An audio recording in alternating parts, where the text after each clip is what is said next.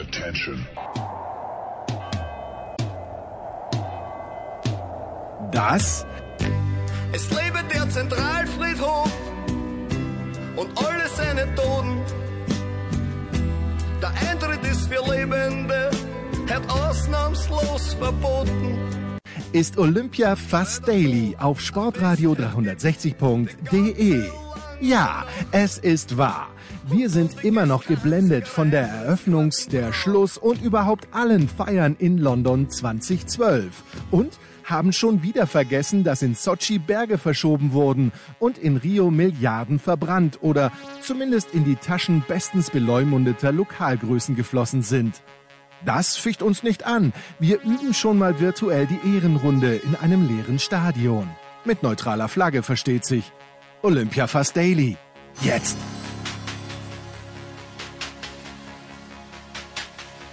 Ja, Olympia Fast Daily auch an diesem Donnerstag. Big Show Tag später heute mit ganz viel Olympia auch. Äh, Das ist als nicht als Warnung, sondern als freundlicher Hinweis äh, gemeint, denn wir haben in Tokio mit mehreren Leuten gesprochen, mit Jens Weinreich und mit Holger Gerz. Äh, immer schön, da die andere Perspektive. Jetzt aber äh, zu Mittag, trotz Big Show, äh, noch ein Olympia Daily. Ein paar Tage haben wir noch. Das packen wir jetzt auch noch. Also Olympia Fast Daily ist dann doch wieder eigentlich Olympia Daily geworden. Und wir beginnen mit einer Enttäuschung im Hockey. Ja, nix ist es geworden mit der Bronzemedaille. Wir beginnen mit Björn Jensen. Herrschaften, ja, und äh, im Olympia Daily, äh, traurige Nachrichten möchte ich nicht sagen, aber es ist, es ist wie es ist. Keine Medaille für Deutschland in den, äh, im, im Hockey, keine Medaille im Beachvolleyball. Und Björn Jensen vom Hamburg Abendblatt hat Zeit für ein kurzes Resümee. Guten Morgen, lieber Björn. Moin, moin, mein Lieber. Wir haben vor dem Halbfinale gesprochen und du meintest, ja, die Australier mh, körperlich stark, aber eigentlich äh, sollte das für die deutsche Mannschaft machbar sein. Wir haben nicht vor dem Spiel um Platz 3 gesprochen, das haben die Deutschen jetzt auch verloren gegen Indien. Ja, was bleibt da außer äh, Frust und äh, wahrscheinlich keine Einladung auf irgendein Partyschiff? Nee, ich glaube, Partyschiffe sind ja im Moment auch nicht en vogue. äh, nirgendwo. Äh, insofern, äh, das, äh, das ist vielleicht schon mal die positive Nachricht. Ja, was bleibt? Ich glaube, ähm, natürlich eine ganze Menge Enttäuschung und Frust. Das ist für die deutschen Hockey-Teams oder für den deutschen Hockeybund äh, das schlechteste Abschneiden seit Sydney 2000, wo es letztmals keine Medaillen gab. Ähm, und trotzdem bleibt auch, ähm, was man ja immer versuchen muss, äh, um ein, um ein äh, möglichst sachliches Fazit zu ziehen, ähm, auch Positives hängen. Also ich, ich, ich würde mal sagen, die, die, ähm, das Abschneiden der deutschen Herren ähm, spiegelt so ein bisschen auch den momentanen Leistungsstand wider. Die können zu den Top 4 Nationen gehören, waren da auch auf Augenhöhe und am Ende hat es ähm, aus verschiedenen Gründen nicht gereicht. Gegen Australien war es sicherlich die fehlende Effektivität. Da hat man äh, verpasst, äh, die Überlegenheit in, in, in Tore umzumünzen. Ja, und heute gegen Indien äh, war es leider ähm, nicht die Effektivität. Vier Tore zu schießen sollte eigentlich reichen gegen Mhm. so einen Gegner, aber ähm, sie haben es halt nicht geschafft, äh, sich die, äh, die Konterstärke und die Strafeckenstärke der Inder äh, sich dort in, entscheidend entgegenzustellen. Und dann verliert man eben solches Spiel und geht mit leeren Händen weg. Ist, sind da irgendwelche Konsequenzen zu erwarten, da im Fußball, wo übrigens auch nichts gewonnen wurde und wo der Trainer dann selbst gesagt hat, er muss jetzt mal überlegen, wie er weitermacht, weil er einfach fertig ist. Also ich, ich habe Stefan Kunz, ich, ich schätze ihn sehr seit spätestens seit seiner Rolle als ARD-Experte. Aber ja, und, und als Trainer natürlich sollte er auch über jeden Zweifel erhaben haben, nachdem er äh, haben sein, nachdem er jetzt wieder die U21 EM gewonnen hat. Aber äh, gibt es Ja. äh, gibt's irgendwelche Konsequenzen im Hockey zu erwarten, was die Trainerpositionen bei den Frauen und auch bei den Männern anbelangt? Ähm, soweit ich das beurteilen kann, nein. Ähm, der Trainer der Damen, Xavier Reckinger, hat einen Vertrag bis Paris 2024. Hm. Er hat die Mannschaft auf ein ganz gutes Niveau, also auf ein sehr gutes Niveau gebracht und muss jetzt bis Paris daran arbeiten, dass einfach die Führungsstruktur sich ein bisschen noch mehr ausbildet und äh, er es schafft, den äh, Mädels einfach mehr Effektivität im, im Torabschluss zu vermitteln. Wenn das gelingt, glaube ich, äh, sind die auf jeden Fall Top-4-Kandidat in Paris. Bei den Herren ist das ein bisschen anders. Da hat der Bundestrainer Kais Al-Saadi nur für den Tokio-Zyklus äh, äh, einen Vertrag gehabt. Äh, was man hört, äh, sind aber alle mit der Arbeit, die er geleistet hat, sehr zufrieden. Da wird es also auch Gespräche über eine weitere Zusammenarbeit geben. Und das ist auch konsequent und richtig, weil ähm, auch da der Umbruch im Team ja eingeleitet wurde nach den vielen Enttäuschungen. Also es, es gab ja nach der Bronzemedaille von Rio dann, dann doch einige Enttäuschungen bei Turnieren, wo man irgendwie nie es schaffte, Entscheidungsspiele äh, zu gewinnen. Und äh, mit der Europameisterschaft vor, vor den Olympischen Spielen, wo sie dann äh, Zweiter wurden in den Niederlanden, äh, hat man den Umbruch im Prinzip eingeleitet. Und ähm, es wird so ein paar Abschiede geben natürlich, verdiente Spieler, unter anderem der Hamburger Kapitän Tobi Hauke, Rekordnationalspieler, der wird jetzt seine Karriere beenden. Es wird vielleicht noch drei, vier andere geben, die das tun. Martin Hähner, der Abwehrchef zum Beispiel aus Berlin. Aber ähm, ansonsten ist die Mannschaft eigentlich auch so aufgestellt, dass mit dem, was nachkommt, auch da für Paris äh, definitiv ähm, auf Medaillen wieder gezielt werden kann da insofern, ja, ich glaube schon, dass das möglich ist. Ähm, man muss nur an den Stellschrauben äh, drehen, die man jetzt, äh, wo man jetzt gesehen hat, dass es noch fehlt und hakt. Gut, also da keine Medaille, auch keine Medaille. Ich habe äh, die traurigen Blicke von Laura Ludwig gesehen. Ähm, wann war es? Ich bringe die Tage durcheinander. Am gestrigen Mittwoch, als auch die Männer dann im Viertelfinale gegen die russischen Weltmeister ausgeschieden sind. Das war eine ganz knappe Partie. Ich fand da, da ich fand da den Eurosport-Kommentar. Ich weiß nicht, wer kommentiert und wer der Experte war. Aber ich fand es großartig weil der äh, einer von den beiden hat mir gesagt, jetzt ist vorbei, 18, 15 für die Russen, das können wir nicht mehr gewinnen. So, und äh, zwei, zwei Punkte später dann 17, 18, ja, jetzt ist wieder alles drin. Also war ein sehr lustiges hin, hin und her auch, aber am Ende des Tages steht halt einfach, dass ähm, ja, dass eben nicht gewonnen wurde. Wie, wie ist da die Sachlage im Beachvolleyball? Ja, sicherlich auch ein Stück weit enttäuschend, äh, nachdem ja nun 2012 mit äh, Brink Reckermann und 2016 mit Ludwig Walkenhorst jeweils die Goldmedaille gewonnen wurde. Jetzt zwei fünfte Plätze, eben also zweimal Viertelfinale aus für die beiden Top-Teams. Sicherlich ähm, einerseits enttäuschend, auf der anderen Seite auch da, es spiegelt den aktuellen Leistungsstand sehr, sehr korrekt wider. Ähm, Tole Wickler, unser Herrenteam, hatte einfach große Vorbereitungsprobleme. Da hat, gab es äh, bei äh, Clemens Wickler eine Blinddarmoperation, dann kam ein schwerer Bänderriss bei Julius Tole äh, kurz vor Olympia dazu. Das heißt, die haben sehr wenig zusammen gespielt und haben daraus eigentlich das Optimum gemacht. Äh, gegen die Weltmeister hatten sie ja auch 2019 bei der WM in Hamburg das Finale verloren mhm. und äh, die waren einfach äh, äh, dann in dem Spiel auch den Tick besser. Das muss man eingestehen. Und ähm, trotz allem sind Tole Wickler sicherlich das Team der Zukunft, äh, das auch in drei Jahren in Paris mit der, mit der Reife jetzt, die sie gewonnen haben und dann einer hoffentlich besseren Vorbereitung auch durchaus da in die Weltspitze reinkommen äh, können. Sie schauen, ähm, Sie schauen, Entschuldige Björn, Sie schauen wahnsinnig jung aus, die beiden. Also es ist wie, wie wenn Sie gerade ja, vom Skateboard rübergekommen wären. Wie wenn Sie gerade vom Skateboard rübergekommen wären. ja, Julius ist ja auch erst 24, Clemens ist 26, ähm, aber immer noch jung, wenn man, wenn man sieht, dass da ähm, auch noch äh, im, im, Achtelfinale bei den Amerikanern äh, ein Gegner auf der anderen Seite stand, der in seinen Mit-40ern ist. Mhm. Äh, haben die noch ein bisschen Zeit. Ja, bei den Damen sieht es ein bisschen anders aus. Ähm, da wird es einen Umbruch geben müssen. Äh, äh, Ludwig Kosow wird werden in der Form sicherlich nicht weiter zusammen spielen. Äh, Laura Ludwig ist 35, äh, wünscht sich eigentlich jetzt erstmal ein zweites Kind. Ähm, der Sportdirektor hat gesagt, wenn sie danach nochmal wieder zu Topform findet, bleibt sie eine Kandidatin für Paris. Ähm, muss man aber sehr, sehr stark abwarten.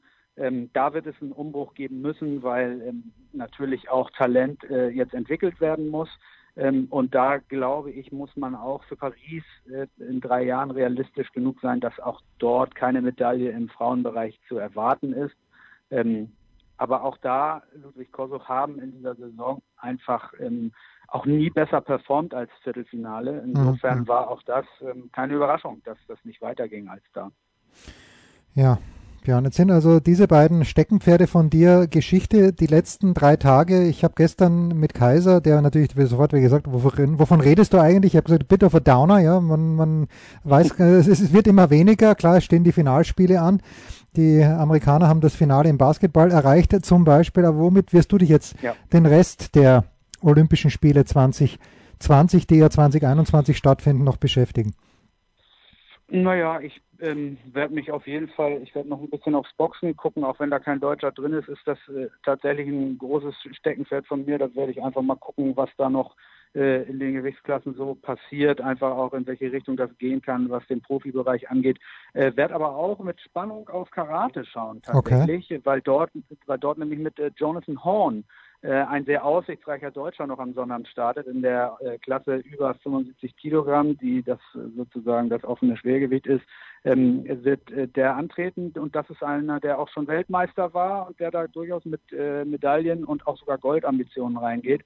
Äh, darüber hinaus wirklich ein absolut sympathischer Typ, der in einer Sportart antritt, die ja nun leider kurioserweise nur in diesem Tokio-Programm ist und 2024 in Paris dann schon wieder zuschaut. Das heißt, wenn er da Gold holt, schafft er was ganz Historisches. Wahrscheinlich wird er der einzige Karate-Olympiasieger der Geschichte bleiben für Deutschland.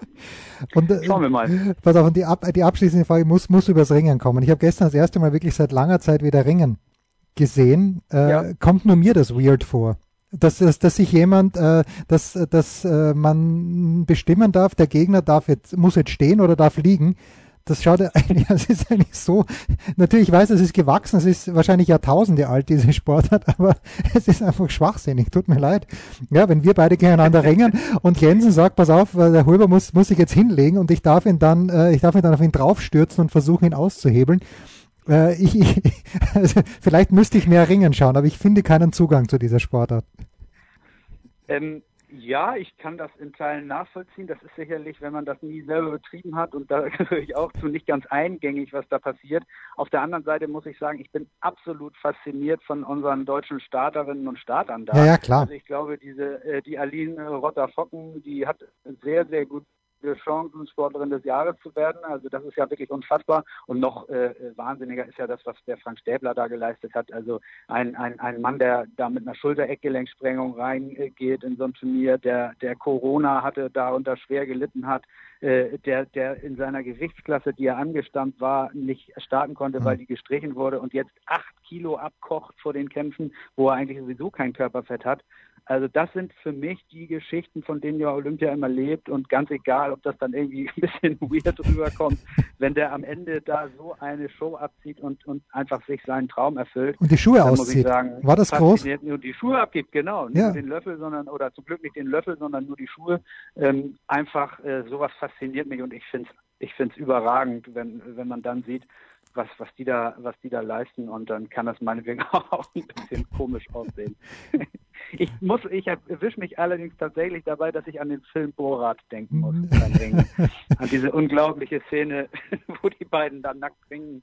Äh, das ist, äh, da muss ich immer so ein bisschen dran denken. Das ist eine, vielleicht so ein Bild im Kopf, was ich auch irgendwie nicht loswerde. Aber ja. Das wünsche ich dir herzlich. Irgendwie schön. Aber Frank Stäbler dann, wie er auch rausgegangen ist, äh, nicht ganz nackt, aber doch der Oberkörper frei war, da sieht man, okay, ja. da, da ist nicht, da ist, wenn du schon sagst, er hatte kein Körperfett davor, es ist noch weniger geworden und wenn man keines hatte, dann ist gar nichts mehr übrig geblieben. Äh, das ja. ist irgendwie mein, mein neuer Traumbody, ist der von Frank Stäbler. Die Schuhe brauche ich jetzt nicht zwingend, aber der Oberkörper wäre schön. Ja, Björn. Ein bisschen Arbeit noch für ja. uns beide. Ich danke dir, mein Lieber. Gerne, vielen Dank auch. Weiter also im Text, weiter im olympischen Programm und weiter geht's jetzt äh, in, nicht in Tokio, ich vergesse mal, Izu heißt, glaube ich, der Ort, wo sich Sebastian Kaiser im Moment aufhält, beim Radfahren. Kaiser. So, Herrschaften, und einmal gehen wir heute auch noch zu Sebastian Kaiser äh, in das UFO irgendwo auf dem Berg. Sebastian, guten Morgen. Äh, für dich schon schönen Nachmittag. Florian ja. Wellbrock, was, was, was äh, kannst du uns über Florian Wellbrock, den Lebensabschnittspartner von Achtung, Sarah Köhler, erzählen? Jetzt ist er, jetzt, jetzt, ist, jetzt ist er Olympiasieger geworden im Freiwasserschwimmen. Eine Stunde 48 war er, glaube ich, unterwegs. Die Jungs sind zum Glück ganz früh weggeschwommen, sonst wäre es, glaube ich, unmenschlich warm gewesen von den, äh, von den Temperatur, äh, also von den äh, Bedingungen her. Wie, wie viel hast du mitbekommen? Hast du mit dem Olympiasieger schon gesprochen?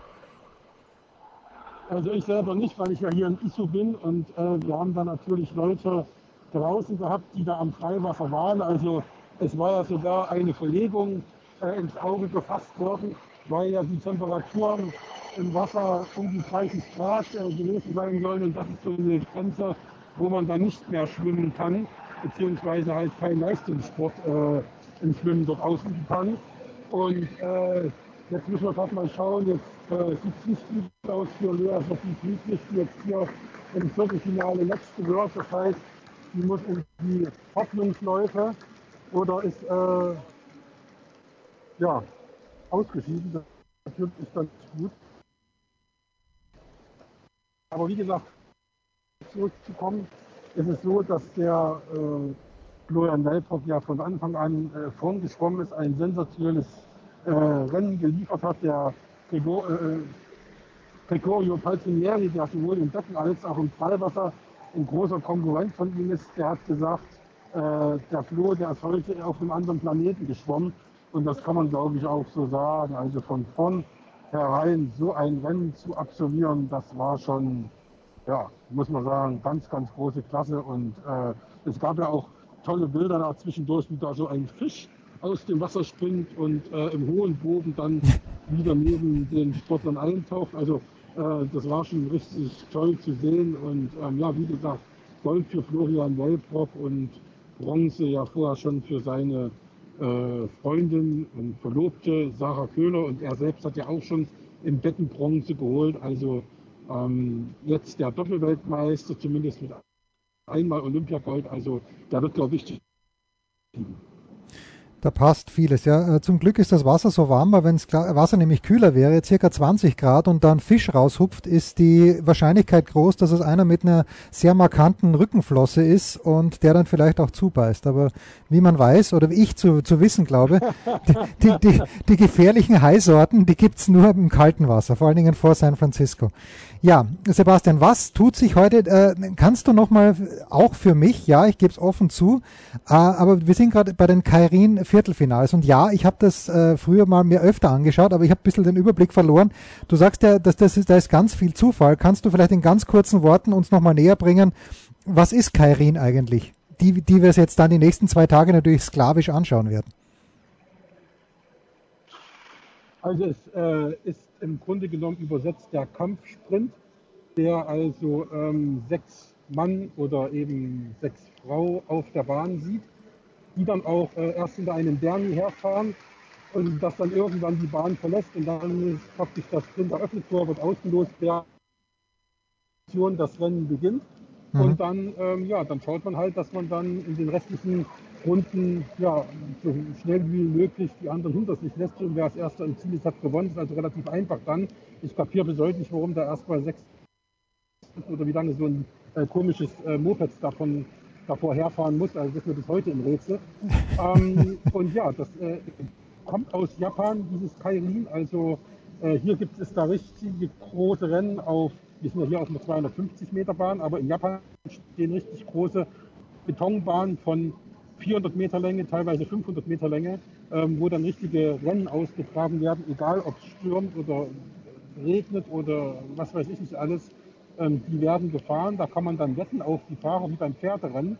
Und da haben die Japaner auch eine Kairin-Tour, bei der praktisch Leute an den Start gehen, die man hier gar nicht sieht, die also reine Kairin-Fahrer sind und die dann eben gegen die Weltspitze antreten. Ja, und das wird dann interessant. Da gibt es jeden Tag eine Tour und dieses äh, jedes Jahr, wie gesagt, jedes Jahr eine Tour. Und da haben die dann auch immer die besten Deutschen dazu eingeladen. Jens Fiedler war schon paar Mal dabei, in den 90ern und 2000 dann Jan van Eyden, der heutige Trainer der Dritten, der war dann oft dabei. Also das war schon sehr lukrativ, weil sich da die Bahnfahrer auch ordentlich Geld dazu verdienen konnten in diesen Kalorienwettkämpfen. Ja, und jetzt äh, inzwischen ist das seit ja, fast 20 Jahren auch eine Frauendisziplin war die ja auch schon Weltmeisterin mit Christine Muche und äh, letztes Jahr ja Emma Hinze, die jetzt gerade ins Halbfinale gefahren ist, die ist Weltmeisterin in Berlin geworden 2020 und äh, das ist toll an, weil man eben im Gegensatz zum klassischen Sprint, wo nur zwei Mann gegeneinander fahren, weil man da hier auch praktisch den Körper, die Arme mit einsetzen darf und da ist auch der eine oder andere Rempler erlaubt und das ist schon äh, eine tolle Sache und äh, sorgt auch immer mal für spektakuläre Stürze. Da hatte Emma Hinze auch gerade Glück, weil sich eine Gegnerin an ihrem Hinterrad aufgehangen hatte. Emma konnte gerade noch so die Balance halten, blieb auf dem Rad, aber die Gegnerin und äh, stürzte und hat dann noch praktisch äh, eine andere Fahrerin mitgenommen und so kam dann Emma aber noch als Vierte ins Ziel und vier kommen weiter ins Halbfinale. Insofern Glück gehabt, dass sie da nicht gestürzt ist. Hm. Ja, also da sind wir dann wieder dort, wo wir gestern aufgehört haben, Sebastian. Es ist, äh, macht sich gut für den Sprinter, vor allen Dingen auch für den Kairin-Sprinter, wenn er ein bisschen Oberkörper hat, weil er sich damit äh, Autorität verschaffen kann, um es mal vorsichtig auszudrücken. Also so gesehen Ja, ja, ja. passt das ganz gut. Ähm, ein Wort vielleicht noch, weil äh, gestern natürlich ein ganz großes Drama. Äh, ist ja nicht so, dass Niklas Kaul auf Goldkurs gewesen wäre, aber dass er bei den 400 Metern dann äh, zu Boden geht und sich an den rechten Knöchel greift, der ohnehin schon wahnsinnig einbandagiert war. Äh, ein sehr unschönes Aus. Äh, hast du hier irgendwas Berichtenswertes über den äh, Zehnkampf, Olymp ah, nicht Olympiasieger, sondern Weltmeister selbstverständlich? Also ich habe das gestern, muss ich ehrlich sagen, nicht gesehen. Ich kann nur äh, so viel sagen, dass heute vom Deutschen Leichtathletikverband, ja, ich sage jetzt mal, sowas wie Entwarnung kam. Mhm. Das ist also, ähm, hat ja gestern, wenn man die Bilder gesehen hat, schon gedacht, um Himmels Willen, da mit dem Rollstuhl raus und das sah alles äh, nicht so gut aus. Er ist dann in Athletendorf halt äh, medizinisch natürlich untersucht worden. Sie haben auch eine Kernspintomographie gemacht und äh, dabei wurde dann praktisch festgestellt, dass das äh, Sprunggelenk ein bisschen gequetscht ist. Das ist da beim Absprung passiert und äh, aber, ist aber nichts gerissen oder so und in, auch nichts gebrochen, logischerweise dann. Und äh, jetzt wird das Bein oder der Knöchel halt ruhig gestellt und äh, dann wird er dann in ein paar Wochen ja, wieder mit dem Training für was auch immer beginnen können. Oder ähm, wenn er jetzt Urlaub macht, dann fällt das eh in die Zeit. Also schade für ihn, dass es eben so nicht weiterging, aber äh, ja, jetzt ist es halt so, er hatte noch ein paar Jahre vor sich und äh, da wird er dann hoffentlich nochmal voll angreifen können und das nächste Olymp so weit. 2024 in Paris und nächstes Jahr, das haben wir uns ja alle vorgenommen, Sebastian, sehen wir uns dann in Eugene bei den Leichtathletik-Weltmeisterschaften. Danke dir. Das fürchte, das fürchte, fürchte ich, wird mir nicht passieren, dass ich da in Eugene sitze. Das kann ich mir nicht vorstellen. da haben wir dann äh, Kollegen, die da sind, die da sich schon seit Jahren mit Leichtathletik beschäftigen. Ich glaube, da ist auch irgendwie was anderes parallel. Also es ist, glaube ich, im Sommer und da ist dann, glaube ich, auch irgendwie, keine Ahnung, Tour de France oder Wimbledon, irgendwas ist da parallel, glaube ich. Naja, da muss man durch. Dann, dann rufe ich dich aus Eugene an. Sebastian Da muss Kaiser. Sebastian Kaiser, nicht mehr in Tokio, aber immer noch in Japan. Danke dir, Sebastian. Jederzeit wieder. Ja, das war's. Olympia Fast Daily an diesem Donnerstag. Der sachdienliche Hinweis heute Big Show 520 ab 17 Uhr online zwingend reinhören. Ist äh, ja ein Fest der guten Laune, aber auch gerade zu Beginn mit Holger Gerz und mit Jens Weinreich sehr, sehr kritisch, was die olympische Bewegung, was die Olympischen Spiele in Tokio angeht. Und eines kann ich nur verraten, ausgenommen von dieser Kritik ist Selbstverständlich möchte ich sagen, die japanische Bevölkerung. Also hört euch das an, ab äh, 17 Uhr, morgen wieder Olympia Fast Daily. Morgen übrigens wieder ein Daily mit dem Anchorman. Es ist äh, ganz schön viel los hier bei Sportradio 360.